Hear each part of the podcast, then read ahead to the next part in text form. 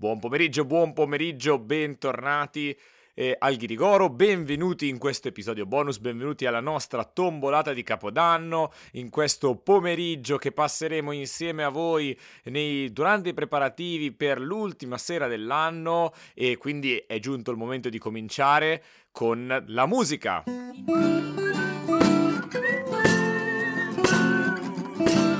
No, no, no, no, una più appropriata. A, E, I, O, U, Y.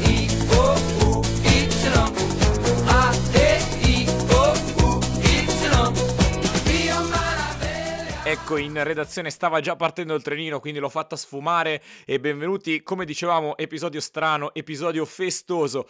Ieri è uscito, penso, l'episodio più triste della storia del Ghirigoro, quindi in redazione ci siamo detti è festa e va bene parlare di cose tristi, va bene parlare di cose eh, che ci fanno riflettere, però è giusto anche festeggiare e quale è il miglior modo di festeggiare che abbiamo eh, in Italia che non sia la tombola. Ovviamente la facciamo a modo nostro e non ci sarà nessuno che griderà ambo al primo numero estratto, si spera, e, e, lo faremo ovviamente in redazione. Siamo tutti qui riuniti con il nostro tè, i nostri cioccolatini. La facciamo in questo orario pomeridiano perché poi ognuno ha, ha, le proprie cose da fare e soprattutto perché abbiamo degli ospiti al plurale che hanno accettato di passare il pomeriggio con noi qui in libreria e quindi eh, li, li, sentirete nel corso della, della, della puntata, della festa.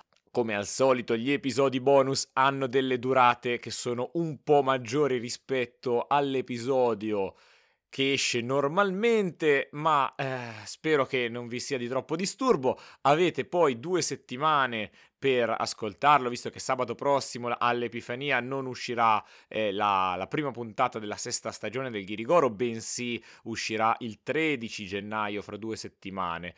Ma prima di cominciare, prima di iniziare a, a, il nostro gioco, la nostra festa, facciamo un attimo un'introduzione perché, per due motivi. Il primo è che magari portati eh, dagli ospiti sono capitati qui alcuni eh, novizi del Ghirigoro che non sanno dove sono finiti davvero. Il Ghirigoro è un podcast su Harry Potter parliamo di Harry Potter commentando in ogni episodio un capitolo della saga. Quindi siamo Abbiamo terminato ieri la quinta stagione, quindi siamo oramai eh, a qui 5 settimi eh, del, del, nostro viaggio e abbiamo già affrontato i primi 5 libri più qualche episodio bonus che abbiamo regalato ogni tanto. Io sono Morpheus, il libraio, non sono l'unico qui intorno a me, ho eh, tanti ospiti, tanti membri della redazione, vediamo se poi eh, qualcuno magari interverrà, qualcuno invece è timido e vedremo come funziona. Quindi se siete capitati, speriamo che oltre a questo episodio, oltre all'intervento eh, degli ospiti che conoscete, vi piaccia in generale la puntata, che è però sui generis rispetto al solito, e speriamo che vi venga la curiosità di ascoltare anche le altre. Detto questo, ci trovate anche sui social, perché ci trovate su tutte le piattaforme streaming con le puntate, ogni sabato alle 11, oggi anche l'orario è insolito perché è l'ora del tè e non si può bere il tè al mattino alle 11, cioè non si fa colazione l'ora del del tè, vabbè avete capito, ma ci trovate anche sui social, cioè sul social del Ghirigoro che è Instagram, il Ghirigoro underscore podcast, il Ghirigoro trattino basso per chi non è avvezzo all'inglese podcast e ehm, podcast non, non lo posso tradurre. La seconda notizia che voglio dare è chi, eh, chi sia, chi sa, chi chi non sa, chi, chi è eh, nostro utente, ascoltatore familiare, è che come al solito, gli episodi bonus sono episodi ricchi ricchi di spoiler. La professoressa Kuman eh, la lasciamo in vacanza, non la disturbiamo anche oggi e quindi se non avete per caso letto tutta la saga sappiate che questo non è l'episodio che fa per voi, o meglio, non lo è se avete paura degli spoiler. Se invece non vi interessa sapere cose che avverranno più avanti, va benissimo anche per voi.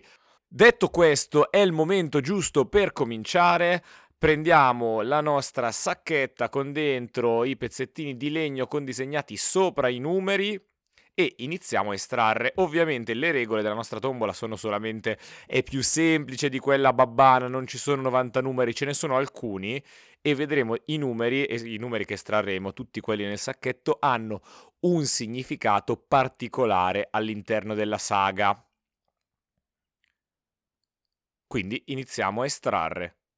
Numero 1, ecco il primo è il numero 1, giustamente. In realtà questo è un numero breve, che ce la giochiamo facilmente senza andare troppo a... Anzi, qui non abbiamo neanche nessun ospite che ci parla e che ci arriveranno dopo gli ospiti, li interpreterò su alcuni altri numeri. Il numero 1 in realtà è un numero importante nella saga, ma in determinate situazioni. L'1 viene presentato come una cosa negativa. L'1 è il numero che si può associare a Voldemort è il fatto che non si circondi mai di amici, di collaboratori, ma solamente di sottoposti, che le decisioni alla fine le prenda tutte lui, le azioni importanti e principali le vuole svolgere lui e questo non solamente nei nostri libri, ma da sempre lo vediamo anche sin dal primo incontro di Silente e dai racconti dell'orfanotrofio, poi anche il primo viaggio alla ricerca della famiglia lo fa da solo e a scuola ha degli amici, tra virgolette, che poi appunto saranno il primo nucleo di Mangiamorte, ma che loro si considerano suoi amici, lui non li considera tali, non sa cos'è l'amicizia, l'uno, l'unico, lui vuole essere il padrone della morte, vuole elevarsi e l'unico con la L apostrofata maiuscola e la U maiuscola in generale si intende Dio, lui vuole vincere la morte, diventare eterno, vuole diventare un Dio. E in generale l'uno associato a Voldemort per la maggior parte delle volte, poi è simbolico, nessuno ci dice mai Voldemort è l'uno. La volta altra in cui viene esplicitato il numero uno e sembra inizialmente che invece sia con una connotazione positiva, il singolare, anzi, perché non è proprio il numero, qui è un concetto di uno, è Harry. Harry inteso come il prescelto, quindi da quando nel quinto si svela la profezia, nel sesto iniziano a chiamare Harry il prescelto, lo vedremo nel, dalle prossime settimane fino a quest'estate, ci accompagnerà la stagione fino ad agosto. Sembra che quindi vengano contrapposti due uno, l'uno Voldemort e l'uno Harry, ma ancora una volta, anche dopo tutta la retorica del prescelto, sin in realtà dai primi capitoli, ci viene ribadito come Harry non deve stare da solo, Harry non è uno, ok, è singolo e, e perché è lui che ha subito quel destino, ma per vincere Voldemort, per andare incontro al suo futuro, non deve mai essere da solo. Silente subito lo chiama a condividere tutto con Ron e Hermione, alla fine del sesto dopo la morte del preside, Harry dice: Ah, io non tornerò a Hogwarts e devo andare. Silente mi ha affidato una missione, devo prendere gli Horcrux. E Ron e Hermione dicono: Ok, quando si parte, cosa dobbiamo fare? Noi siamo con te. Harry non prova neanche più ad allontanarli perché anche lui ha capito che essere uno è una debolezza. Anche nel momento in cui Harry sembra essere più solo, quando va a morire, va a sacrificarsi, lui non vuole stare da solo, capisce che non deve stare da solo e allora grazie alla pietra della resurrezione richiama i suoi genitori, richiama Lupin, richiama Sirius. E così verrà accompagnato anche nel momento finale e anche diciamo nel post mortem, diciamo nella stazione di King's Cross, comunque quel, quella, la scena in cui lui è in bilico e deve fare una scelta, non è da solo a Silente che lo aiuta nella scelta. Quindi l'uno non è mai una cosa positiva. Quando si prova a fare le cose da soli, ci viene molto presentato spesso come falliscano, sia eh, Ermione quando fa di testa sua, sia Harry quando fa di testa sua, sia quando litigano tra loro, sia qualsiasi altro personaggio. Mentre adesso è, è l'unico che era un po' sui generis, è uscito all'inizio, andiamo a estrarre un altro numero. Numero 3. Ce l'ho. Perfetto, eccoci qua, eccoci qua e con un nuovo numero da approfondire e lo faremo con un ospite che non avete mai sentito perché è un viandante che è arrivato giusto qualche giorno fa a Hogsmeade, vicino alla libreria. Abbiamo eh, bevuto un tè insieme, abbiamo chiacchierato, immersi dei libri, abbiamo parlato di libri, abbiamo parlato di tante cose. Quindi ho deciso che era la persona, una delle persone adatte a partecipare alla nostra grande tombolata, alla nostra grande festa di Capodanno. E quindi vi presento e diamo il benvenuto al Ghirigoro a Albernigrino. Grazie Morpheus. Bello essere qui a questa tombola natalizia. Dopo le mie... Di Capodanno, di Natale abbiamo finito. Sì. Eh, sono stato via tanto tempo da casa, sono un po' disorientato. Ma è giusto, poi qua sappiamo che i maghi e le festività le confondono un po' tutte. L'altro, di Capodanno non viene mai nominato nella saga, nessuno festeggia il Capodanno a Hogwarts, quindi non si sa, magari l'anno non finisce e non inizia. Potrebbe essere una interessante chiave di lettura. Non esistono gli anni in realtà nel mondo magico. Non esistono i numeri, ma noi ce li creiamo perché per l'autrice eh, invece esistevano ed erano importanti. Tu ci parli, o meglio, dialoghi con me sul numero 3. Qual è la prima cosa che ti viene in mente se dico 3 in relazione a Harry Potter? La prima cosa che mi viene in mente Ron, Harry, Hermione. Il trio. Il, il magico, magico trio. trio. Il magico trio, esatto. Il magico trio, e secondo te quindi non è un caso che eh, i protagonisti scelti siano proprio tre? E no, e me l'ha fatto notare un, uh, un amico che non è viandante, lui è una persona sedentaria che mi ha raccolto dopo i miei viaggi in giro per il mondo. Gli ho chiesto un suo parere sul numero 3 perché è una persona molto colta e io pensavo che mi avrebbe iniziato a parlare di eh, grandi ragionamenti riguardo alla teologia o al mondo della letteratura, è un esperto di divina commedia. Invece mi ha detto no, il 3 è un numero molto potente per l'essere umano e facci caso, tutte le barzellette hanno sempre tre protagonisti. C'è l'italiano, il francese e il tedesco. Il grasso, l'alto e quello basso. Eh, o anche le fiabe. Sono sempre tre protagonisti, i tre fratelli, i tre porcellini eh, le tre sorelle. Il buono, il brutto e il cattivo. Il buono, il brutto e il cattivo. Cenerentola la terza sorella o i tre capelli dell'orco. Qui, qua e qua. Qui, qua, qua, esatto. Sono sempre tre. E ho detto, ma perché? Perché il primo ti fa l'esempio, il secondo ribadisce, conferma la regola e il terzo è sempre l'eccezione.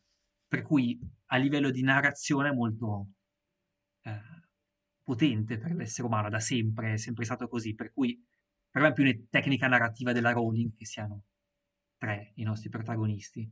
Certo, anche perché un rapporto di amicizia a due è, è, più semplice da gestire, ma alla fine può stufare. Un rapporto di amicizia a tre crea anche completezza, contando che eh, i nostri ce li dobbiamo portare per tre libri e allo stesso tempo quattro forse si crea qualcosa di troppo, si creano due coppie, le dinamiche sono strane.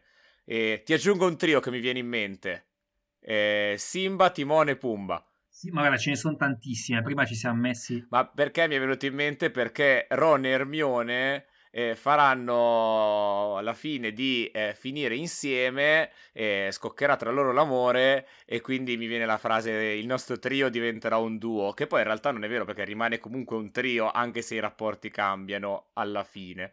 Certo. Tra l'altro anche gli antagonisti, quelli base, diciamo, non i grandi cattivi, ma gli antagonisti della saga, quelli, i primi che incontriamo sono tre, perché c'è Malfoy con Tiger e Goyle a, al seguito. Quindi diciamo che questo numero continua a tornare e tornare sin dalle, dalle, basi. No, c'è anche un, un altro trio nel, nel, bene che fa un po' da compagnia al trio principale della saga, che è il trio Neville, Luna e Ginny, che si muove sempre accompagnando il trio principale. Esatto, saranno insieme a loro nella battaglia al Ministero della Magia, saranno insieme a loro nella prima battaglia di Hogwarts che racconteremo nella sesta stagione del Ghirigoro, in partenza, ricordiamo, fra 13 giorni, sabato 13 gennaio giusto per fare un po' di autopromozione, se qualcuno fosse stato qui eh, invitato da uno degli ospiti e non seguisse abitualmente il Ghirigoro, meglio ricordare queste cose. La Rowling ha detto che il numero 3 è, è molto importante per lei, non è una casualità, chiaramente non ha svelato che è la forma base della narrazione, come ci ha appena detto e ricordato eh, il nostro amico Bernigrino, eh, però ne ha parlato come un numero che simboleggia la forza, la forza sia positiva ma anche quella negativa. Esatto, e la Rowling in questo si inserisce nella tradizione biblica del numero 3 come numero della perfezione, della perfezione della forza della compagnia, dell'amore.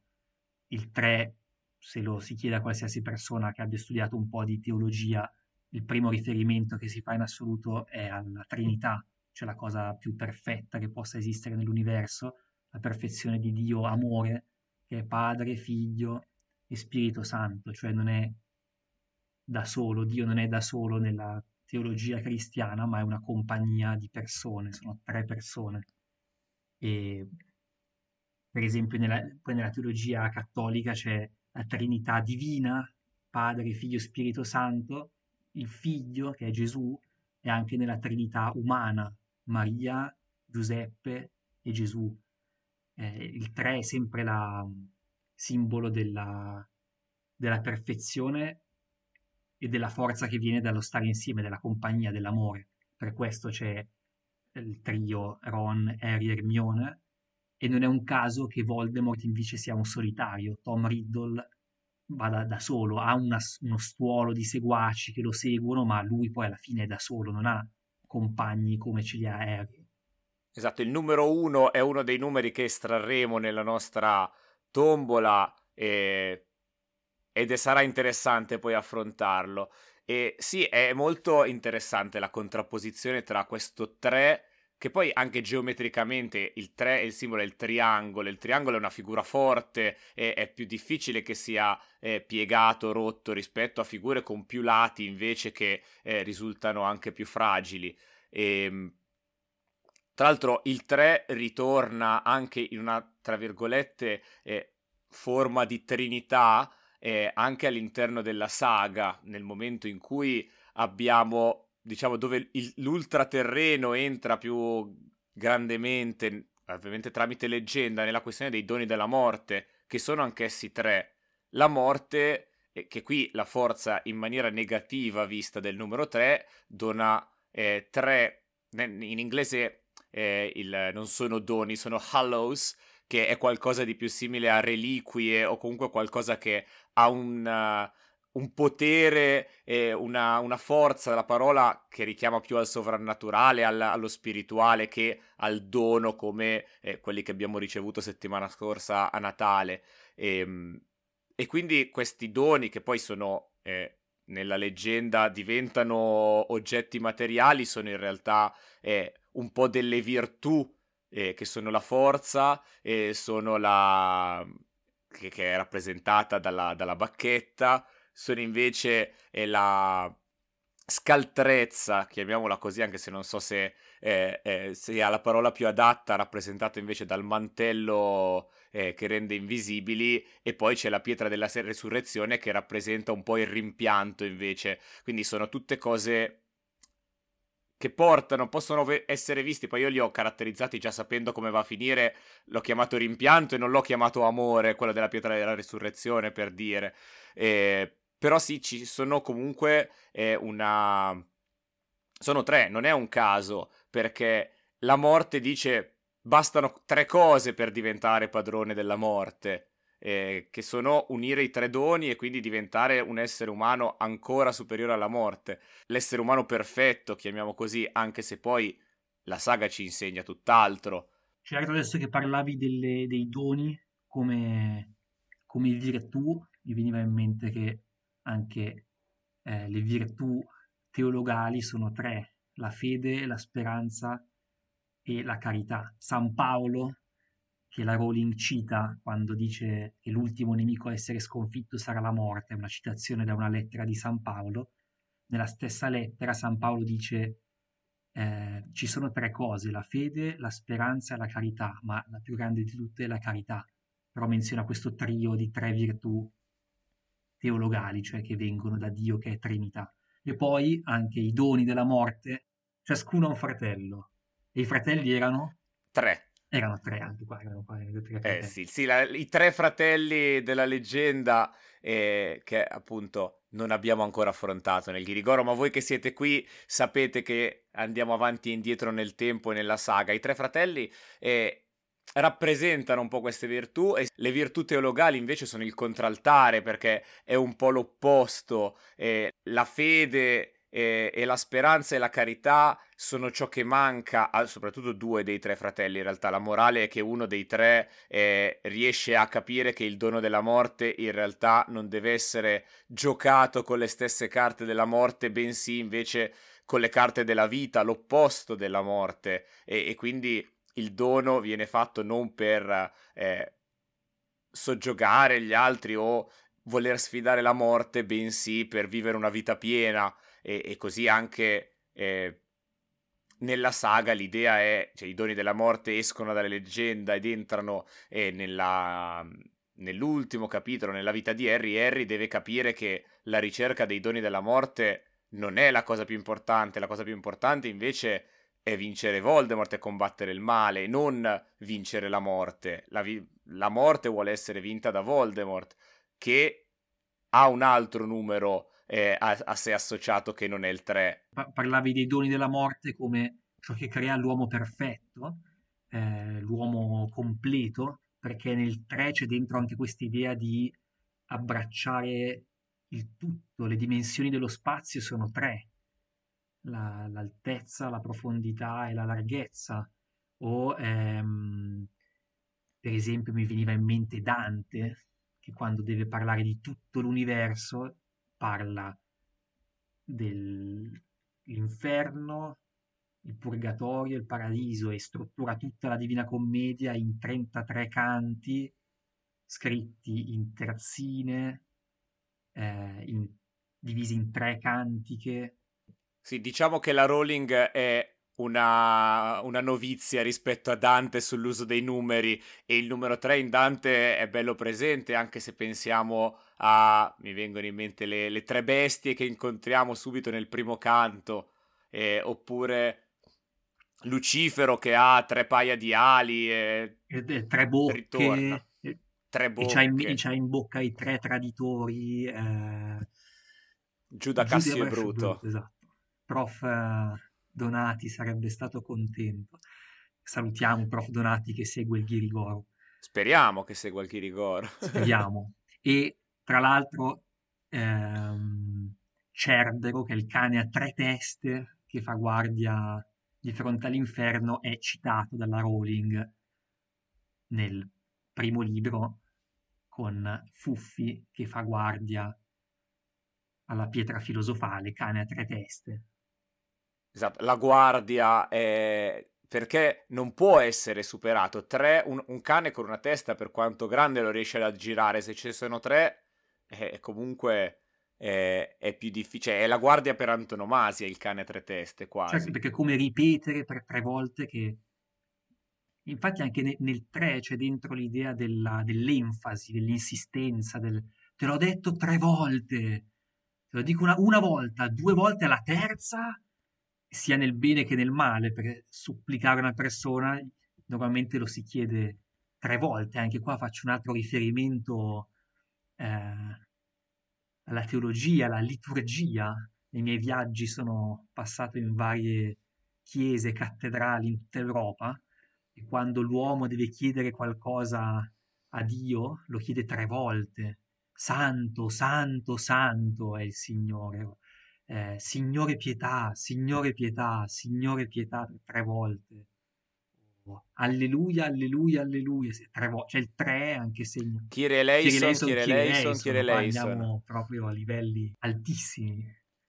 Sì, tra l'altro, eh, noi adesso stiamo parlando tanto di teologia, magari al lettore o all'ascoltatore o al visore, si dice quello che guarda i film, comunque allo spettatore, a chiunque si sia avvicinato alla, alla saga nelle sue varie forme, può sembrare strano, ma in realtà la Rowling lo ha esplicitato e oltre che non era così, così implicito il fatto che c'è una grande ispirazione, una grande morale cristiana dietro tutta la saga e appunto abbiamo detto che cita eh, le lettere ai Corinzi di San Paolo, in un'altra occasione cita eh, un, pe- un, brano, una frase del Vangelo di Matteo Harry è una figura molto vicina a una figura cristologica, per quanto poi ci viene presentato in tutta la sua umanità e solamente eh, in determinati punti è, è, molto più vicino al divino.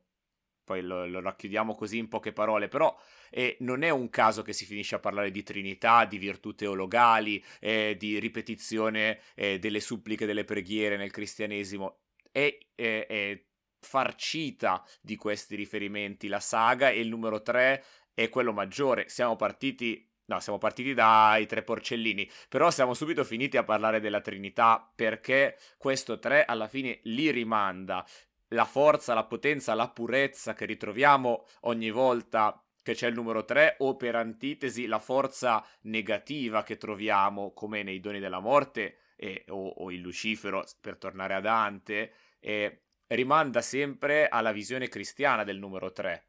Certo, assolutamente. Anche in questa antitesi tra il 3, eh, che a me veramente sembra lampante, come si voglia presentare Voldemort come persona sola, isolata, perché il male è sempre, non c'è collaborazione nel male. Nel male, anche se si è insieme, alla fine si è da soli, si è isolati dagli altri. Non, sono, non si può costruire un ponte con gli altri nel male. E questa perfezione del numero 3 nella saga mi viene in mente un caso, una, un episodio dove viene turbata il torneo Tre Maghi, dove ritorna il numero 3, i tre maghi delle tre scuole che devono affrontare tre prove, per cui tutto molto perfetto, con questa idea di perfezione un po' preconfezionata però, che viene turbata dall'incantesimo del falso malocchio Moody, per cui il calice di fuoco darà il nome di un quarto mago e mi veniva in mente un famoso romanzo per allontanarci dalla teologia, un famoso romanzo di un autore francese dell'Ottocento, Tre moschettieri, dove in verità i moschettieri sono quattro, perché c'è D'Artagnan, che poi è quello protagonista, che sconvolge è già il titolo del libro, i tre moschettieri, poi tutte le rappresentazioni sono quattro, come il torneo Tre Maghi, sono quattro maghi. Sì, diciamo che D'Artagnan, o, o meglio, uno tra Aramis, Athos e Portos, ovvero i tre campioni originali, eh, eh, fanno una fine migliore nel libro rispetto a quella che fa uno dei tre campioni originali prima che Harry venisse a turbare, perché Cedric eh, morirà e i campioni resteranno tre alla fine. No, sì, anche questo comunque turbare l'equilibrio al di là della morte di Cedric, che, che è un passo importante, tra l'altro, perché questo equilibrio che viene turbato in realtà turba l'equilibrio della saga che fino a, al quarto libro con suoi eh, le sue vicissitudini, le sue lotte, le sue battaglie, comunque era diciamo sui binari giusti. Dal quarto libro arriva la morte nel, nella saga, muore per la prima volta un personaggio durante eh, i fatti che noi stiamo eh, stiamo leggendo perché la morte dei genitori di Harry era lontana e nel tempo era sempre raccontata ma mai vissuta. Così muore un personaggio e torna in vita Voldemort. Quindi lì altro che sconquassamenti dell'ordine. I genitori di Harry che hai menzionato adesso, che come diceva la profezia, hanno sfidato il Signore Oscuro tre volte.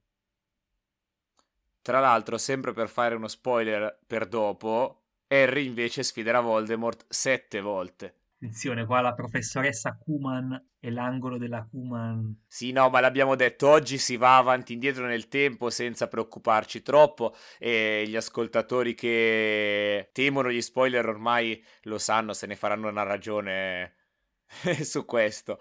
Però sì, la professoressa Kuman ci ha dato il permesso di usare la divinazione nonostante manchino ancora eh, due stagioni alla fine del, del racconto dei libri. Grazie professoressa, perché volevo fare anche un altro riferimento al numero 3, i tre Darsley e i tre Malfoy.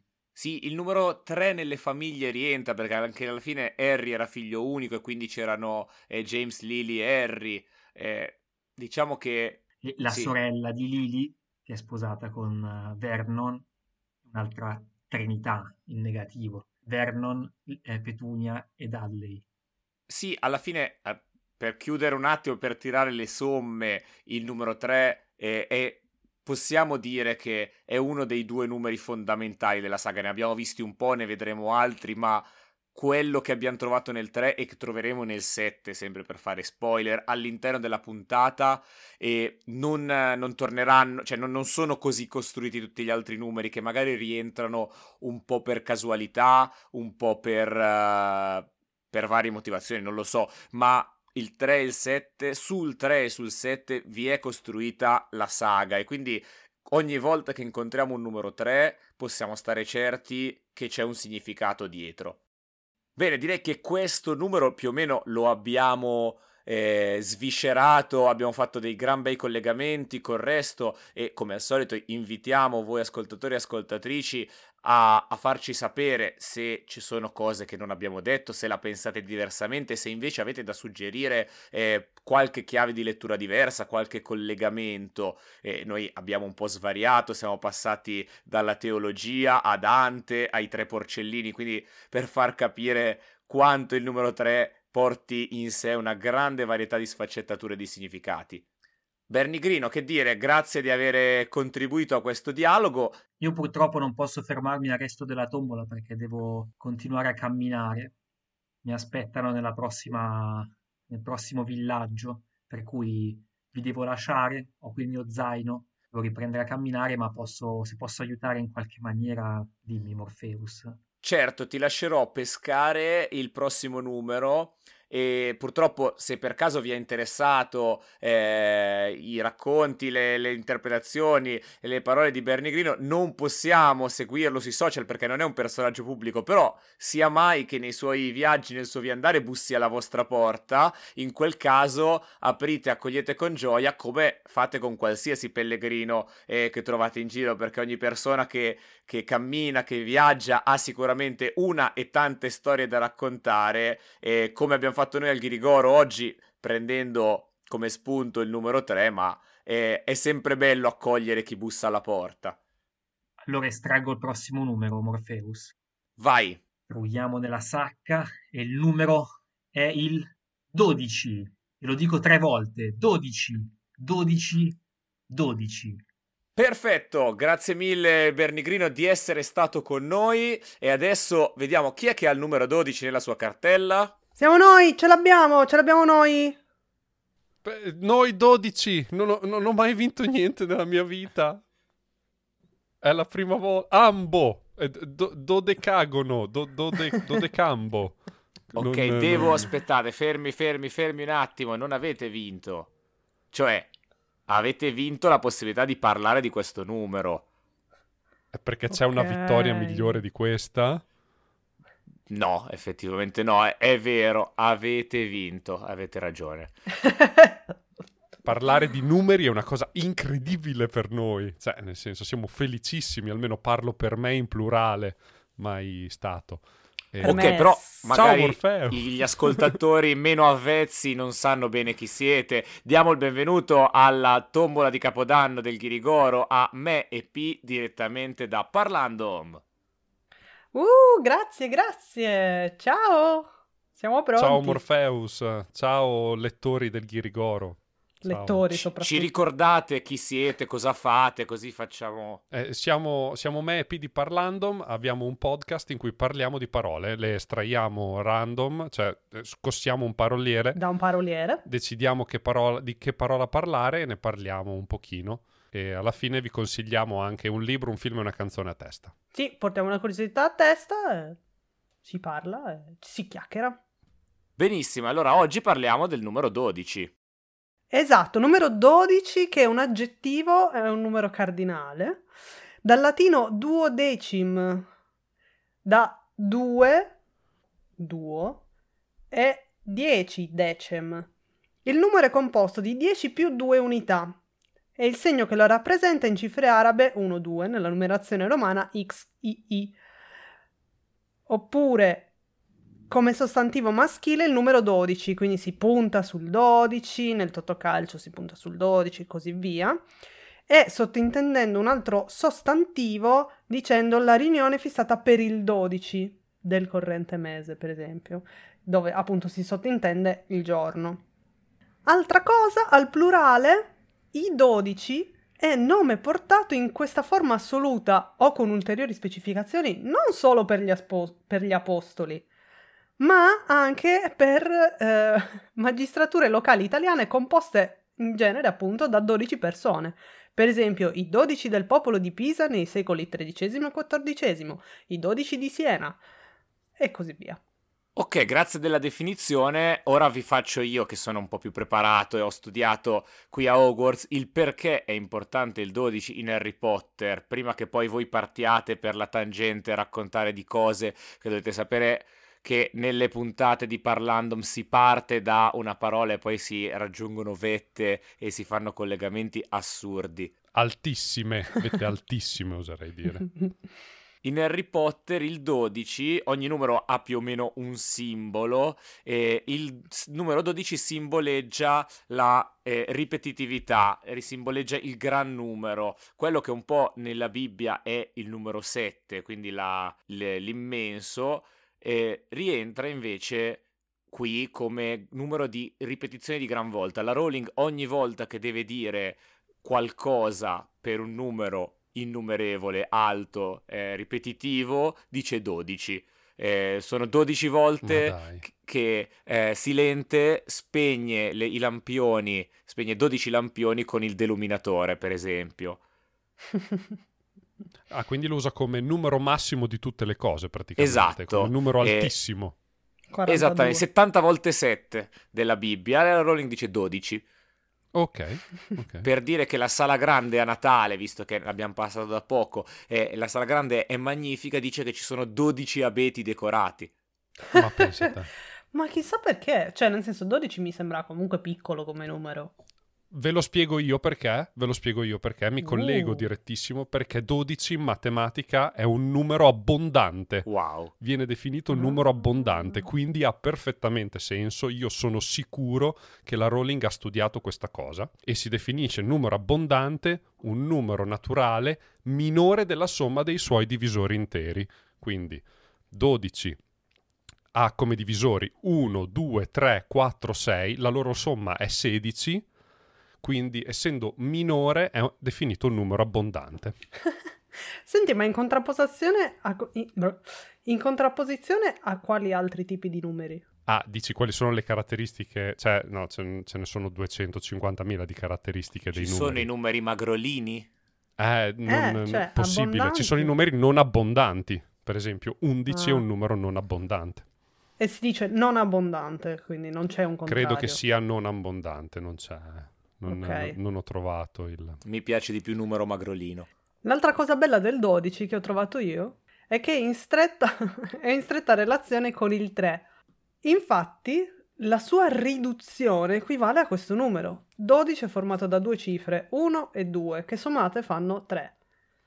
E questo numero indica la ricomposizione della totalità originaria. In altre parole, indica la discesa in terra di un modello cosmico di pienezza e di armonia. Infatti è utilizzato un sacco anche nella, nella Bibbia. I dodici apostoli. I, i, non saprei i dire altre pani e 12 pesci, tutte quelle esatto. cose. Ah, sì. 5 pani e 2 pesci va bene. Però eh, ci sono nell'Apocalisse 12 no, patriarchi e 12 eh, apostoli, eh. quindi rientra. Mm-mm, no, ma era esatto. per dire che dopo che li aveva moltiplicati erano diventati tanti, quindi la Rowling avrebbe scritto c'erano 12 pesci e 12 pani, per dire ah, una, una moltitudine. Però tipo quelli salvati dall'Apocalisse sono 144.000, che è 12 per 12 per 1000. Ecco, vedi, oh, torna wow. tu. Che non so perché hanno scelto questo calcolo, non so cosa simboleggi il 1000, però a quanto pare è importante che eh, sia il numero quadrato di 12 moltiplicato per 1000. Pazzesco. Okay. I numeri, che bella roba i numeri. e nel sito che ho trovato io, mitiemisteri.it, eh, dice anche che in molte culture i riti iniziatici si compiono all'età di 12 anni, eh, perché si fanno delle prove iniziatiche eh, che permette di passare da un piano ordinario a un piano superiore, sacro, e quindi entrare nell'età adulta. Pazzesco, tipo gli indiani che vanno a uccidere il loro primo bisonte. Esatto, e devono tornare con le corna e la, e la pelliccia del bisonte, quello sarà il, suo, il loro unico modo di vestirsi da lì fino alla fine dei loro giorni, tipo una cosa del genere. Che esagerazione, P. Eh, non, non, nessuno ha mai visto 300, nessuno ha mai visto, cioè nel senso, eh, funzionano così queste cose. Infatti nei western e nei film del genere è sempre così, quindi deve essere per forza la verità. Eh, eh cioè, nel senso, vero, è, è la base. Cioè.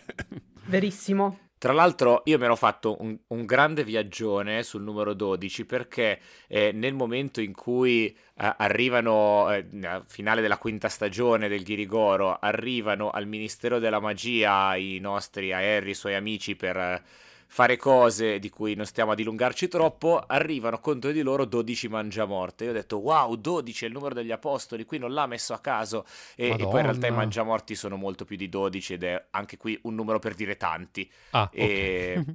perché c'è invece, eh, se fossimo nella saga, da, cioè nel mondo di Star Wars, eh, invece Lucas usa un sacco le eh, riferimenti, le citazioni bibliche per indicare i cattivi. Mm. Invece la Rowling lo usa con i buoni, eh, che è più della retta via. Ok. È più lato oscuro da un lato e lato chiaro dall'altro.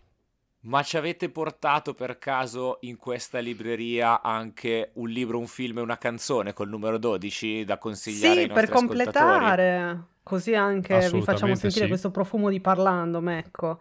P, che Pazzesco. libro hai portato tu? Io come libro ho portato 12 anni schiavo. Ah! Di Solomon Northup, che racconta la sua vita praticamente in cui è, stato, è nato come uomo libero e poi è stato per 12 anni schiavo. E l'ho portato perché c'è proprio 12 nel titolo. Easy, portata a casa questa. Ci sta, ci sta.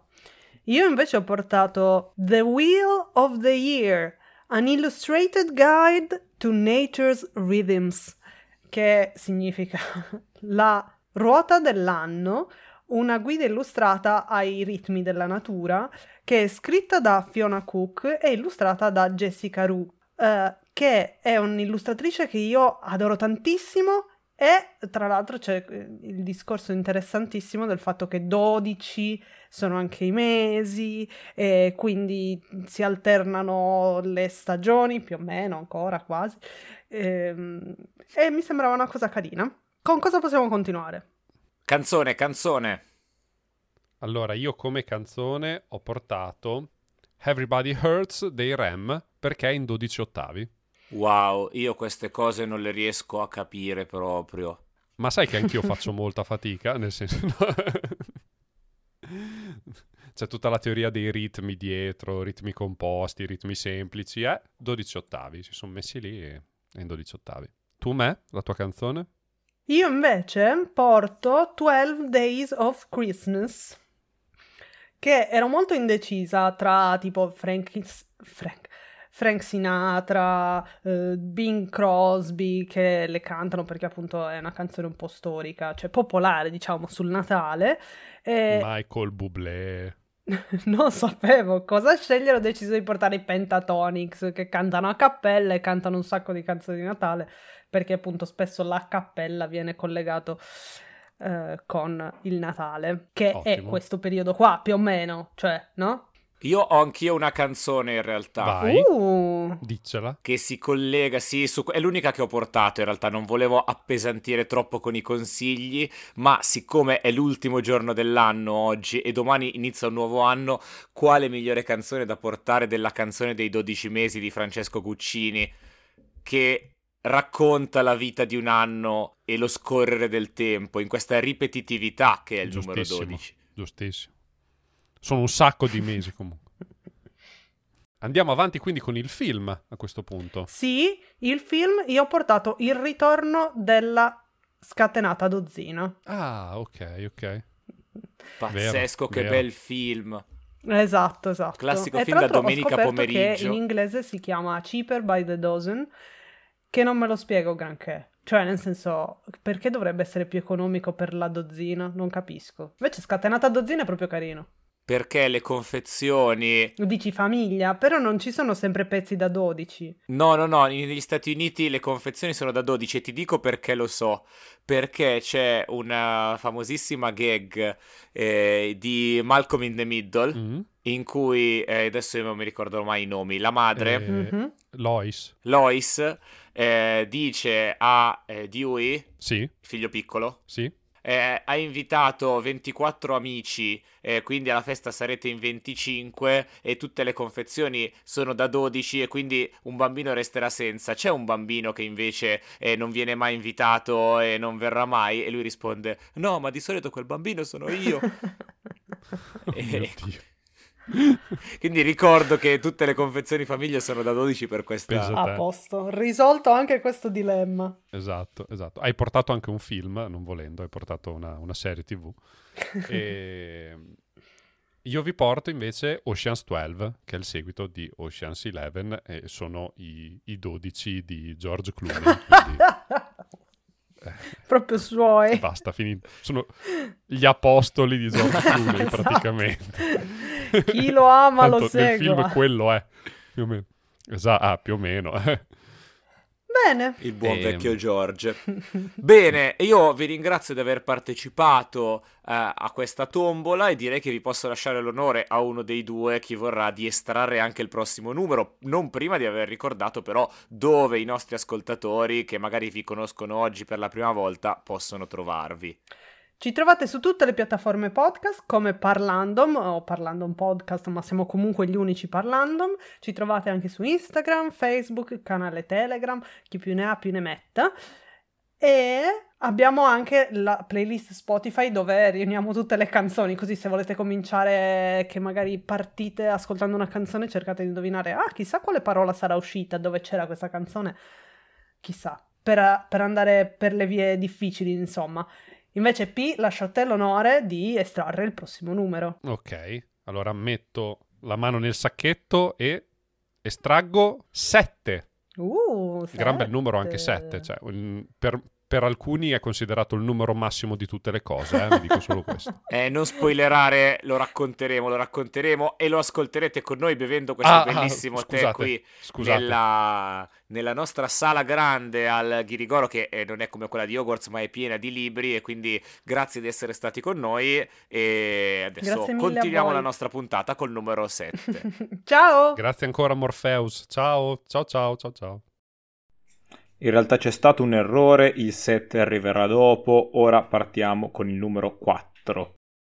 Grazie May P, e il numero 4 in realtà non eh, penso di avercelo solamente io e forse qualcuno interverrà dopo, ma, ma per ora parlerò un po' io, vi racconterò qualcosa di questo numero. L'abbiamo già accennato prima col Bernigrino, è il numero non magico per eccellenza perché crea disequilibrio. Se pensiamo al 4, appunto, il torneo tre maghi sono 3, poi diventano 4 e c'è un caos inenarrabile ma pensiamo anche Private Drive, Casa d'Arsley è al numero 4, è il luogo dell'odio per Harry, è il luogo della non magia, lui non può usare la magia lì. Un'altra volta in cui c'è il numero 4 in questo senso, anzi in realtà no, in senso negativo, ma non in senso eh, non magico, è quello dei malandrini. I malandrini sono 4. Abbiamo detto prima che il triangolo, il 3 è la figura, il numero più solido, il 4 invece, eh, vediamo come si va allo scatafascio ehm, per il tradimento eh, di Peter Minus e quindi da lì poi i malandrini uno dopo l'altro moriranno tutti e neanche uno sopravvivrà alla nostra storia. 4 è un numero un po' di transizione, un po' un numero che forse è molto meno importante degli altri sicuramente, anche perché ah, poi ci associamo anche cose belle, tipo i- le quattro case di Hogwarts e ciascuno ha dei, eh, dei ricordi belli eh, rispetto alla propria casa, un senso di appartenenza, anche dei ricordi brutti sicuramente perché è, è difficile spesso stare in gruppo.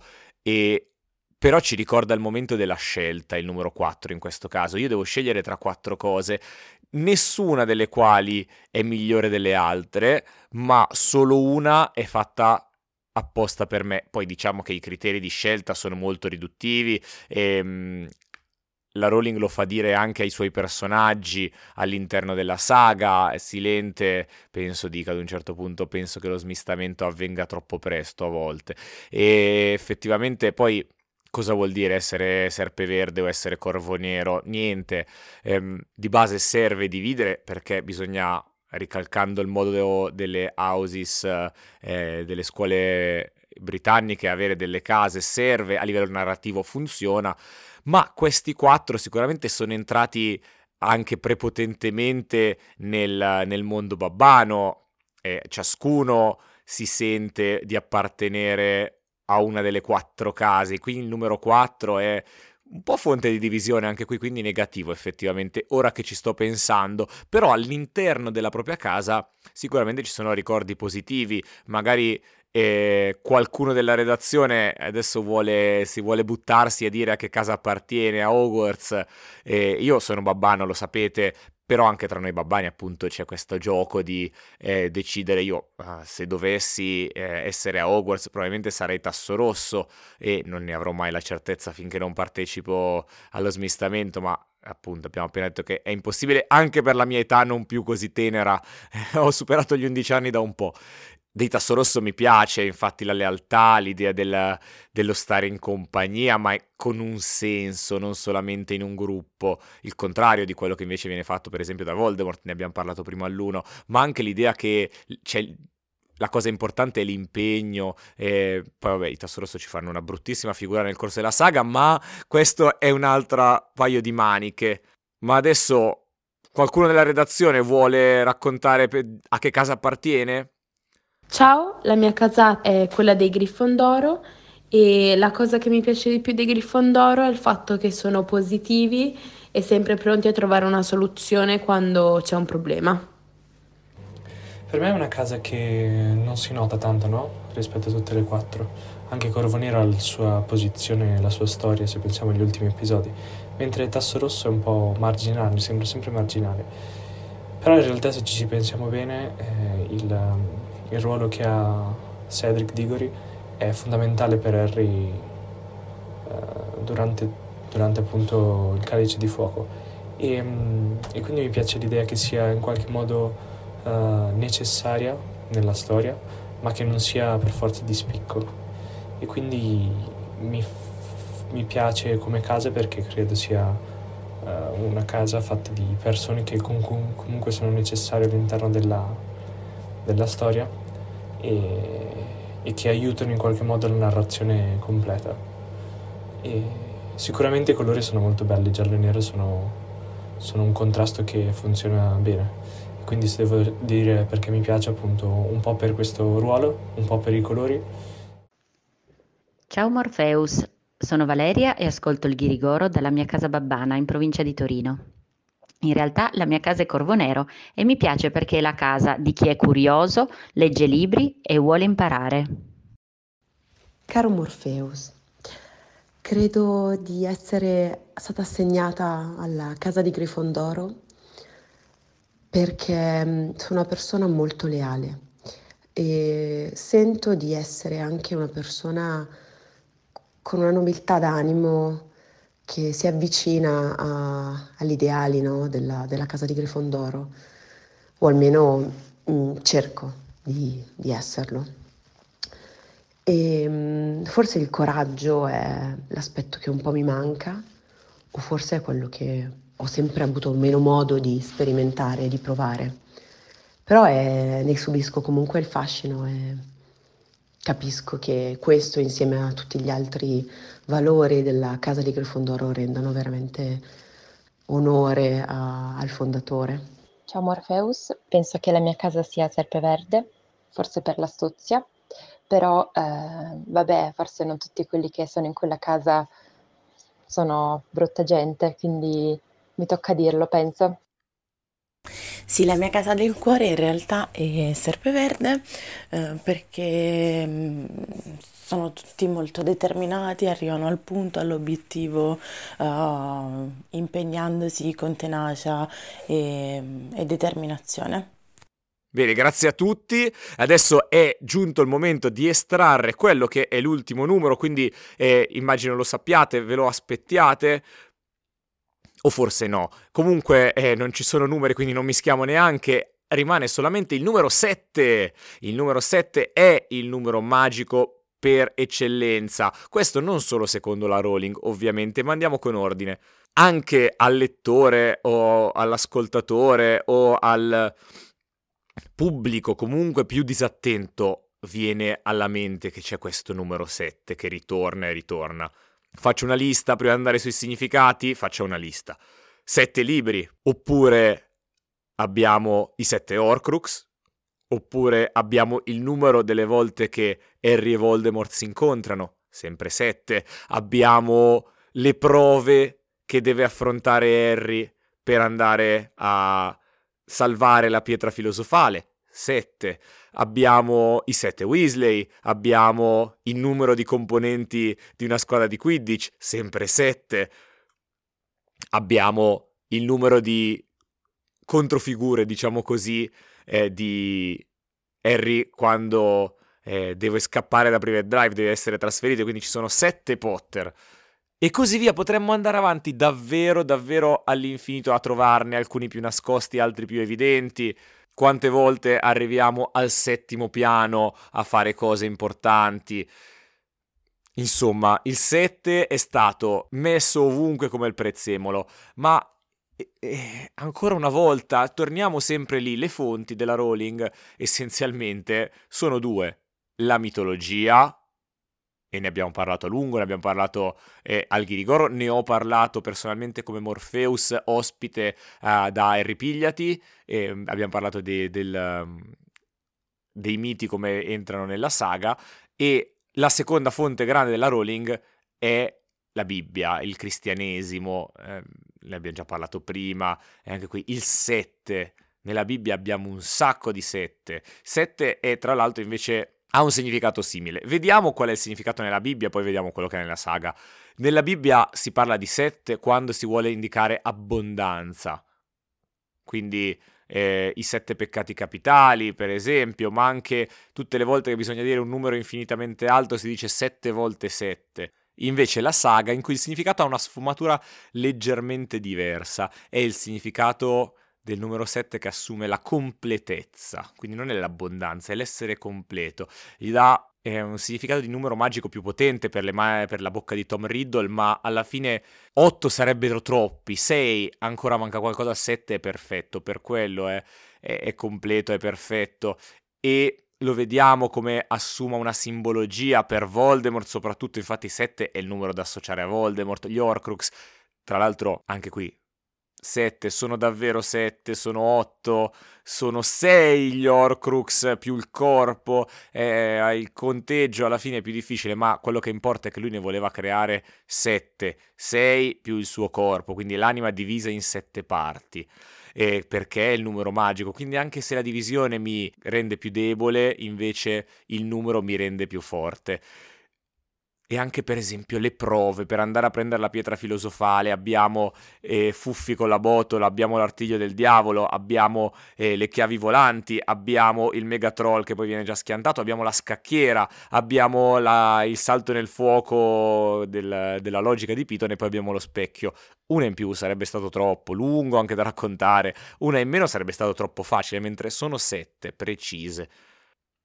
I libri anche abbiamo chiuso quando abbiamo fatto invece l'ottavo di libro, che poi vabbè era uno spettacolo teatrale, poi trascritto, ma comunque è stato un errore. Quindi 7 era il numero magico davvero per completezza, era perfetto e preciso. E la Rowling che ama curare i dettagli, lo ha messo tante volte, tante che ne ho dimenticate, quindi se a qualcuno vengono in mente lo dica, lo dica e non mi intrattengo oltre perché del numero 7 nella saga potremmo parlarne per probabilmente un'altra ora, ma siccome la puntata è già lunga, l'ora inizia a essere tarda e dobbiamo andare a cucinare per il veglione di questa sera, direi che possiamo pian piano salutarci ricordando due cose. Uno, di seguirci sui social, il Ghirigoro underscore podcast su Instagram, di dirlo a tutti gli amici, le amiche, conoscenti, parenti, quelli che incontrerete stasera a cui darete il bacio a mezzanotte a tutti. Dite, ascoltate il Ghirigoro che è bello. Se voi siete arrivati fin qui, eh, spero che vi sia piaciuto e che non siate delle persone che vogliono farsi del male, quindi eh, vi consigliamo di consigliarlo, diciamo così. E la seconda cosa che ricordiamo invece è che ci vediamo, anzi ci sentiamo il 13 di gennaio e lo faremo eh, sempre qui dalla biblioteca Il Ghirigoro di Oxmade. Vi auguro una fine dell'anno che sia degna e piena come tutto l'anno che avete vissuto, o di più se l'anno non vi sia piaciuto granché, e che possa portarvi in un inizio di anno ancora più bello, radioso, e che sia trascorso almeno qualche minuto a settimana insieme a noi qui al Ghirigoro.